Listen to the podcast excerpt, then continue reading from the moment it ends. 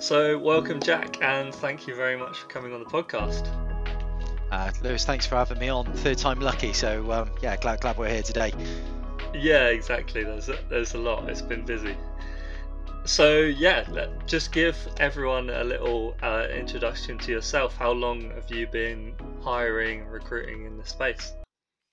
Yeah, cool. So uh, been in world of recruitment for like 13 years, but 10 of those years uh, 10, 11 of those years has been like in the quality assurance and test space, uh, predominantly recruiting uh, initially London, um, but as yeah, you know, COVID taught us like the world of remote working, I, I, guess my client portfolio, you know, has expanded beyond the realms of like the southeast of the UK and now recruiting, you know, quite quite a bit across like UK and now eventually into Europe in, in some areas too. Cool. Yeah. I mean, that's a long time. It's longer than I've been in, in testing myself. So I'm Really? sure you can, you can go back uh, further than I can. I started out about eight years ago, um, Okay. coming off a graduate scheme and got in through there. I did a psychology degree, so I have no engineering background. Just, yeah, stumbled upon a company um, who gave me the opportunity and here today now hiring hiring testers. So uh, yeah, it's a, a, bit, a bit of a change. Cool. And then yeah, so few few months ago now, um, you put out a a LinkedIn post, which specifically calling out like what areas within testing uh, people are looking for and which areas potentially people could to find gaps in the market so yeah, I just want to kind of take take you back to that and see dig dig deeper into it. So there was specifically a, con- uh, a comment relevant to this podcast. So contract testing is, is growing in demand, uh, but few having experience in that area. So I just wanted to hear your own words around that. Uh, I better watch what I post in the future. I think is probably what I've learned from that. Uh, um, um, no, so it's an interesting statement. Uh, I think that the we're in a very different market now to what we were in last year, and I've seen a different, like a significant shift in the, the demand for that contract testing experience. Certainly in like the last like six months. Last year, we started to see uh, a definite demand and increase for people with that contrast t- testing experience. Those specifically, those who are like testers that I guess focus less on like end-to-end tests and focus more on like that uh, component integration, you know, the mocking, the the, the contract tests, so that um, I guess that you've got more stable like foundations to mitigate hopefully you know issues in production. Um, and I think that two too many businesses are the conversations they're having is you know product owners delivery managers they're finding issues in production. And i guess the role of quality engineers is then having conversations with those people being like look if we take our head out the clouds a little bit here and focus more on the testing effort here at that unit component integration contract test layer it should hopefully mitigate these things happening in production. And i feel like that's a lot of the conversations that qas are having to have particularly with the client portfolio that I work with. Now, that might just be the fact that I've engineered my career to work with a certain type of organization that mm-hmm. value that type of testing effort. So I can only maybe give you one side of the coin. However, it has started to become an increase in demand for that particular skill set. I've seen a less of a demand in that skill set in the last six months. Now, I don't know if that's just because of, I, don't, I don't know if it's just down, down to the fact that the market's been a little bit turbulent, everyone's barring down the hatches, Uh, or the fact that actually there's limited talent out there and people have stopped like asking for it on the, the, the job descriptions. I do have some stats to back up that that statement, however, because yeah, I thought I'd do a little bit of like investigation. So first, obviously, as recruiters, LinkedIn is potentially like the most powerful, like insightful tool that we have available to us. So these statistics are purely backed off of like LinkedIn. So in the back end search functionality, you can essentially search for I think about 28 different like variations of like you know keyword searches, like locations and, and what have you. So putting in just like keywords around Pact or Pact.io with then like keywords associated around like QA test or quality but also including words like agile software so that it then removes people outside of because I think there's something called Pact within like the manufacturing industry. Yeah. So it removes those individuals. You've actually only got 918 people in the UK that has that specific experience, right. of which 215 of those are active and open to work at the moment. Okay. Uh, so I decided to go like a, a, step further and just investigate. Well, at what point of people's careers are they gaining this skill set? And it seems to be that year seven to year 14 is where majority of that talent pool sits. So 336 of those people between you know that seven to 14 year period is where that that skill set sits and then if i then took it another step further again the average tenure of those people is between one and three years experience mm. So i guess like what does that tell us well i guess like that, that tells us that those people are probably permanent employees or potentially good contractors that get long lasting contracts I think it's more probable that is perm over contract.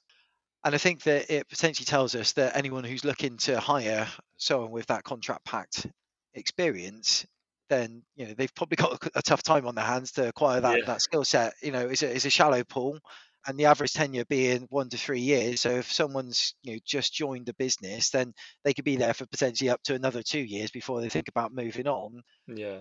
So that's how I interpret that data. It'd be good to get your your your, your view on it, actually, Lewis.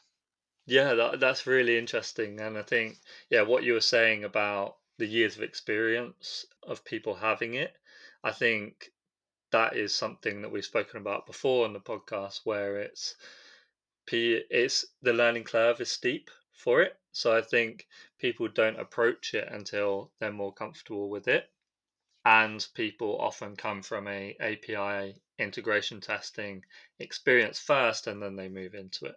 So yeah, I think definitely that relates with with what my experience is with with it as well.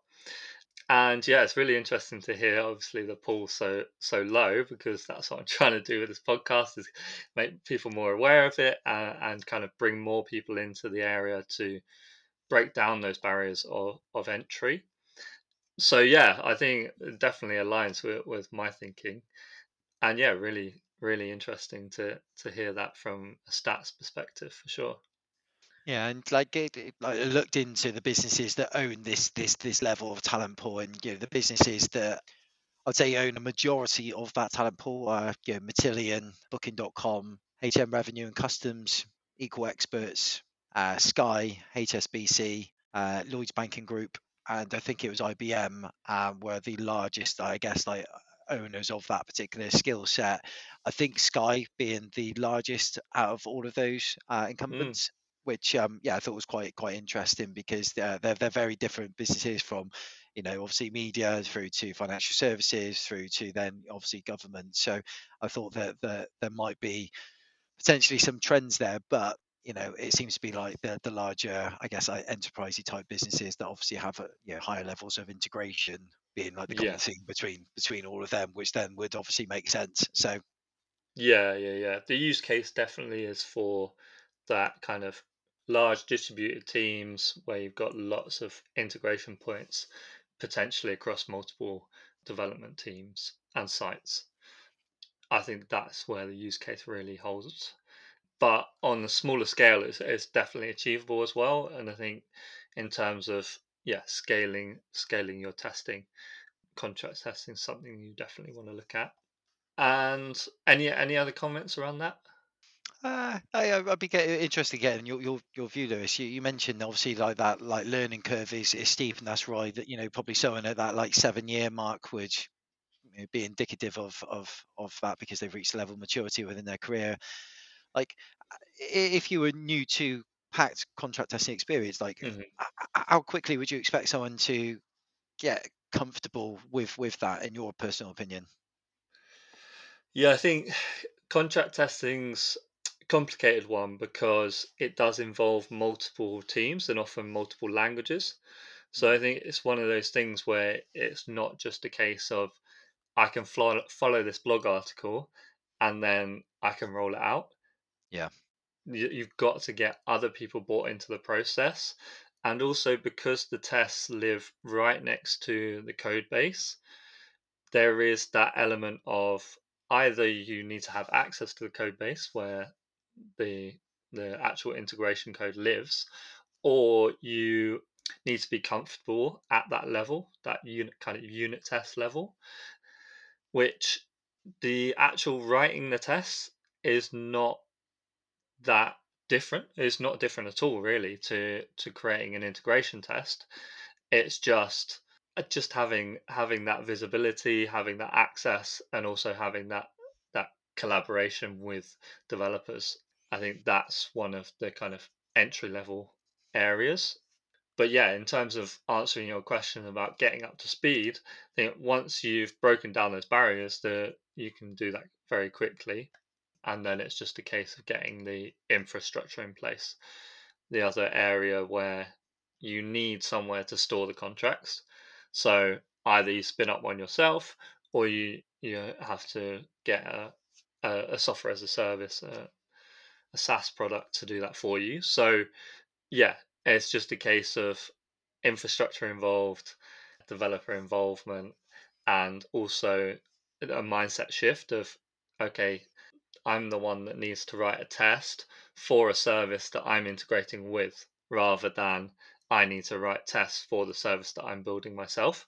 So it's just, again, that mindset shift, which can be difficult uh, for people to kind of understand. But yeah, once you're in, it can be a quick acceleration to understanding and, and being able to implement it. It's just all of that, all of that stuff that I mentioned before. Nice. Thanks for that, dude.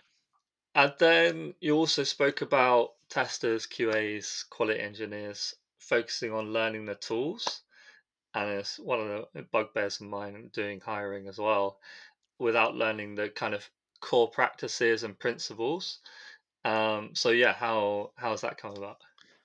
Yeah, I'll caveat what I'm about to say, saying that this isn't necessarily my own opinion. I've never wrote a, a line of code in my life. However, you know, when when you, when you've had like this conversation time and time and time again with decision makers, people I respect and know in the industry, it yeah. then becomes a bit of a theme. So you know, when you then got the mass telling you like this this this type of stuff, yeah, I've obviously then got to obviously then start promoting that within my own community because um, yeah, it seems to be like a disconnect. So I, I, think a lot of testers just focus on. I think some of my managers actually call them tool junkies. Uh, just just focus on the tool rather than actually just like the coding practices and the principles itself. So understanding like the principles of like UI automation and the principles of API testing and like the mm. principles of i guess like the coding like languages like itself rather than yeah i guess like just focus on the tools i find that actually the people that understand those principles really well around coding they've coded in java they're normally pretty good and they, they, they understand the principles really well they're normally pretty quick at then picking up a secondary and a third language thereafter and then they're pretty quick to, to picking up the, the tools I think it was Paul Gerrard I was actually having a conversation with around like um, I think the last time he checked there there was about 1,900 different tools in the tester's toolkit. Now, wow. yeah, like I'm sure that that's probably evolved since then because it seems like there's just something you know, being released daily, weekly. it's impossible to then get like to grips with all of those tools. So I guess like you know, it's a bit like being a mechanic, really, isn't it? It's like knowing the right tool for the right job. But yeah. if you've got the principles of like how to change a, a tire on one car, the, the principles probably then remain the same for changing the car on a, on like a, probably a, Formula One car. Now, mm. I'm no expert in that, but you know, when a yeah. lot of people are telling me this type of stuff, then you know, there's got to be some level of like truth to, to, to what is being said. And I think again, like focus on like I guess like not just like independent UI level tests, just trying to make sure that you've got the breadth of like the the the, the test pyramid, so you know how to mm. test that UI, the API, the integration, the microservices layer. I think that the testers that have that breadth of knowledge across all those different layers and the, the principles around it, they're the people that seem to get the jobs quickest and seem to add the most value to organizations. Amazing. Top tips.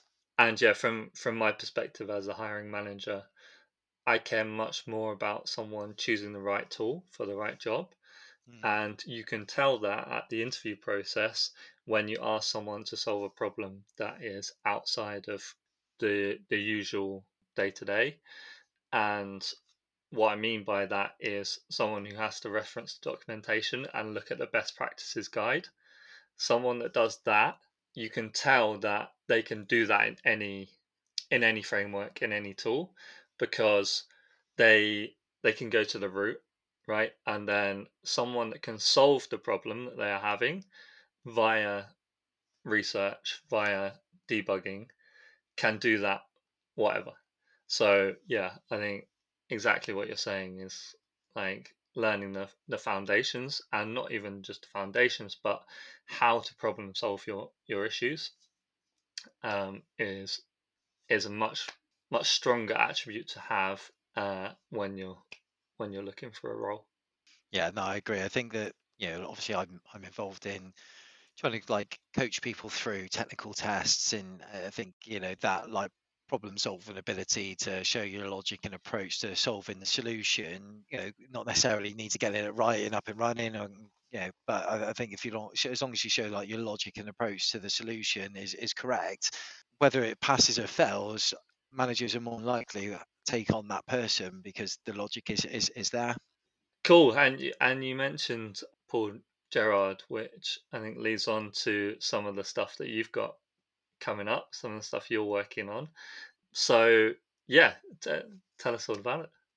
Yeah, so uh, I was introduced to Paul maybe like five years ago. It was definitely pre pre pandemic. So uh, via a chap called Mike Jarrett, um, and there, there, was an event called the, the Technology Leadership Forum. Uh, Mike invited me to come down and, and check it out because there was a good level of like networking, a good level of community that was, I guess, close to what I was doing, you know, with, with recruiting for quality assurance and test professionals. And uh, yeah, for, through that initial first meeting, I then become like a sponsor. I spoke at the event and used to go to on a regular basis. COVID happened, and then yeah, I guess like in-person meetups stopped for um, you know a period of time.